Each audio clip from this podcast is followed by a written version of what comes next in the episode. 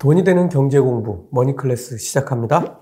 오늘은 10일로 예정된 1월 소비자 물가 지수 발표에 대한 우려가 가득한 뉴욕 증시를 살펴보려고 합니다.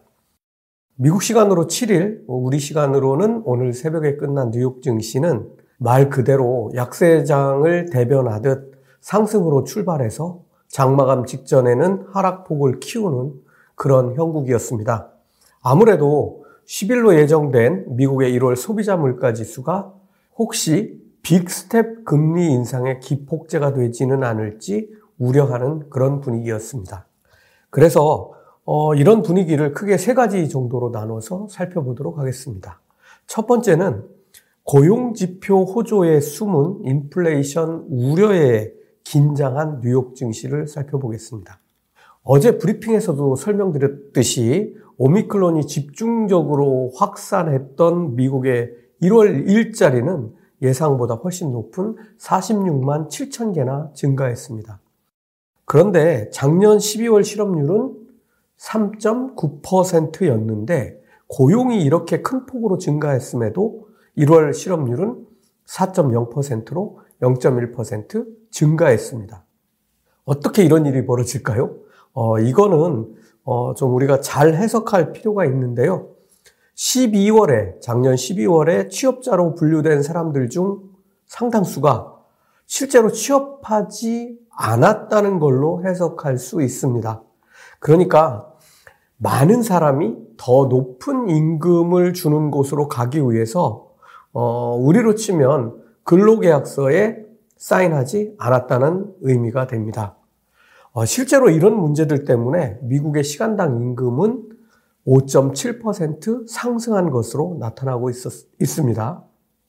어제도 설명드렸지만 기업이 직원의 임금을 올려줘야 하는 상황에 빠지면 그것이 제품이 됐든 서비스가 됐든 가격을 올려야 하는 상황에 다시 직면하게 되고 이것은 곧 인플레이션을 의미합니다. 지금 개선된 고용 지표에 뉴욕 증시가 웃을 수 없는 그런 이유입니다. 어, 그리고 오미크론의 확산이 정점에 달한 1월에도 이렇게 고용 지표가 좋아졌다는 것은 결국 연준이 얘기하는 대로 미국의 경제 체질이 금리 인상을 견디고도 남을 만큼 튼튼하다는 증거로 해석되기도 합니다. 어, 좋아진 고용 지표가 연준의 금리 인상에 속도를 내게 하거나 한꺼번에 0.5%씩 빅스텝으로 금리를 올리게 만들지 우려하는 그런 모습입니다. 두 번째는 어, 올해 7번 남은 FOMC에서 혹시 7번 내내 금리를 인상하는 건 아닐까 하는 우려입니다. 지난 브리핑에서 어, 제러미 시걸 와튼 스쿨 교수가 시장의 기대보다 더욱 공격적으로 연준이 금리를 인상할 것으로 예상했다고 전해드렸습니다. 어, 그리고 2분기에 이르러서야 그러니까 대부분의 불확실성이 거의 다 해소되고 나서야 증시가 바닥에서 탈출할 것으로 전망하면서 올해 8번의 금리 인상을 전망했습니다. 이미 1월달 한 번은 지나갔으니까 지금 7번 남았는데요. 어, 8번 인상한다는 의미는 뭐 한 번 정도는 크게 빅스텝으로 0.5%를 올린다는 얘기가 될 수 있을 거고요. 이렇게 되면 제로 금리가 2% 금리가 되는 것입니다. 어, 이것은 현재까지 가장 급진적인 금리 인상 전망입니다.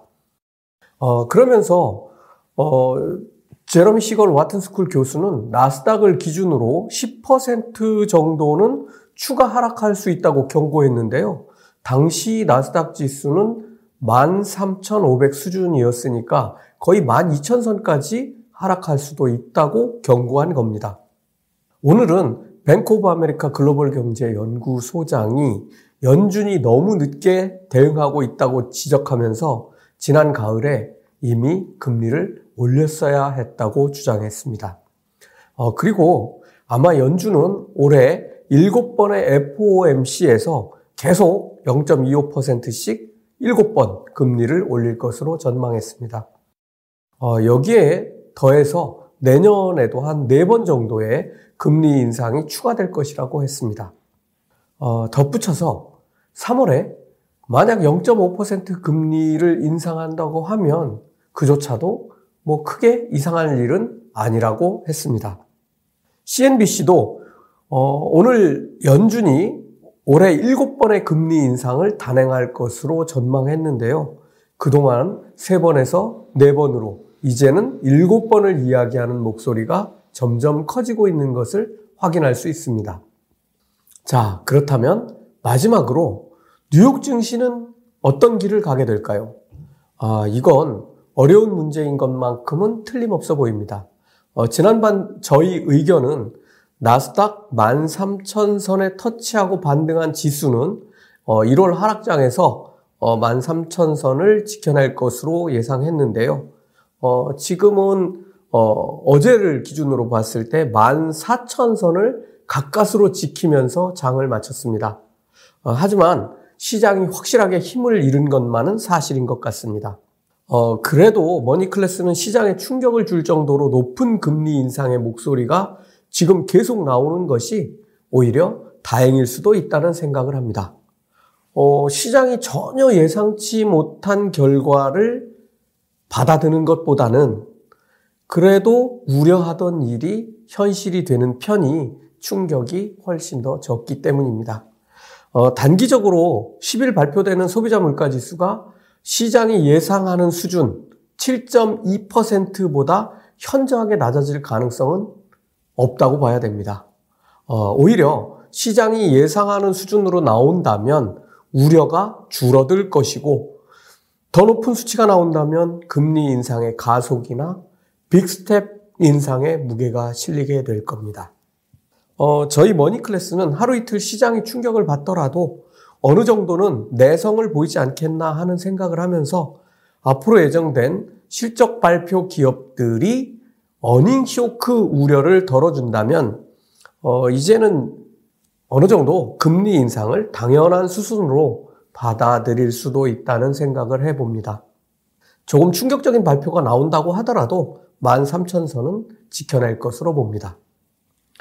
어, 마지막으로 최근 어닝스 쇼크로 급락한 메타에 대한 의견을 물으시는 분들이 많이 계셨는데요. 지금 메타는 작년 9월 고점 대비해서 42%나 하락한 그런 상태입니다. 기술적 지표로 보면 반등할 때가 됐다고 생각하시겠지만 어, 제 설명드린 대로 메타는 지금 어, 상당한 위기의 구간을 지나고 있는 것은 사실입니다. 어, 제 뉴스에서도 유럽에서 서비스를 중단할 가능성도 있다는 얘기도 나오고 있고 어, 무엇보다 지금 메타가 투자하고 있는 메타버스에 관련된 사업들이 본격적으로 궤도에 오르려면 앞으로 짧게는 2년, 길게는 3년 정도의 시간이 필요하다는 사실을 기억해야 합니다. 지금 메타는 메타버스 세계를 선도할 여러 가지 자원들을 가지고 있는 것은 확실합니다.